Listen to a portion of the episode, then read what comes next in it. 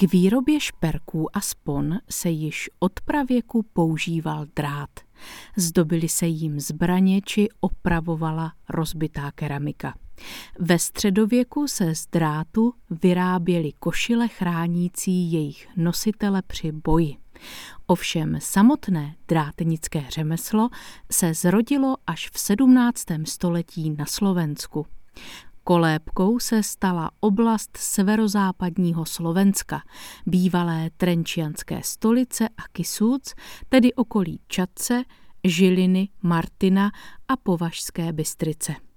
Právě proto, že drotáry putovali dům od domu, se jejich řemeslo rozšířilo nejen po celé Evropě, ale také v Rusku a Americe. Drátenická práce byla velmi potřebná, ovšem nebyla příliš ceněna. Často se povolání dráteníka označovalo jako žebrácké. A přitom bývali dráteníci velmi zruční. K jejich práci patřila oprava hospodářského náčiní, nářadí domácího a také nádobí, protože to keramické bylo drahé. Z drátu se začaly vyrábět předměty denní potřeby, cedníky, naběračky, košíky i různé věšáky, háčky, dokonce ale i pasti na myši, síta, klece na ptáky a později i ozdobné předměty a šperky. Drát se rovněž používal na spevnění kuchyňského nádobí jako prevence před rozbitím – a nebo naopak, byla-li nějaká nádoba rozbita, dráteník tuto nádobu slepil směsí vody a mouky a následně odrátoval. Největší rozmach drátenictví byl zaznamenán na konci 19. a začátku 20. století.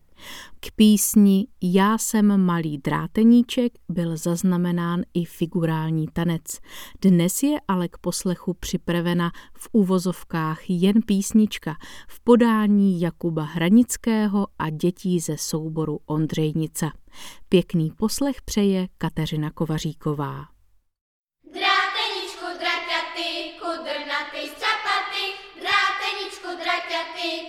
Budeš můj.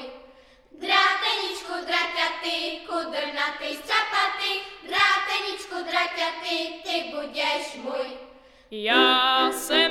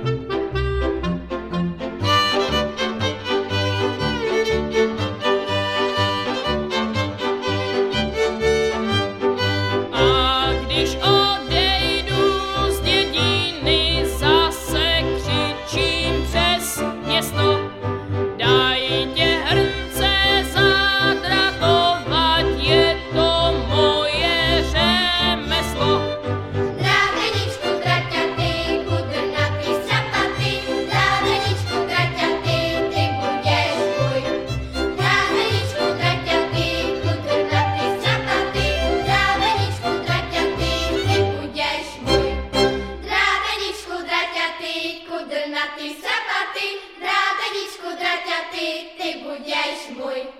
Dráteničku draťaty, kudrnatý sapaty, dráteničku draťaty, ty budeš můj. Písničku Já Jásu malý dráteníček dle figurálního tance Dráteník ze Staré Bělé vám zpíval Jakub Hranický společně s dětmi ze souboru Ondřejnica – za doprovodu stejnojmené muziky s primášem Kamilem Šperlínem. Pokud vás náš podcast zaujal, můžete jej odebírat ve své oblíbené aplikaci. Nový díl vychází pravidelně každé úterý sledovat naše další aktivity či je dokonce podpořit, můžete na našem webu www.ifolklor.cz. Naslyšenou se těší Kateřina Kovaříková.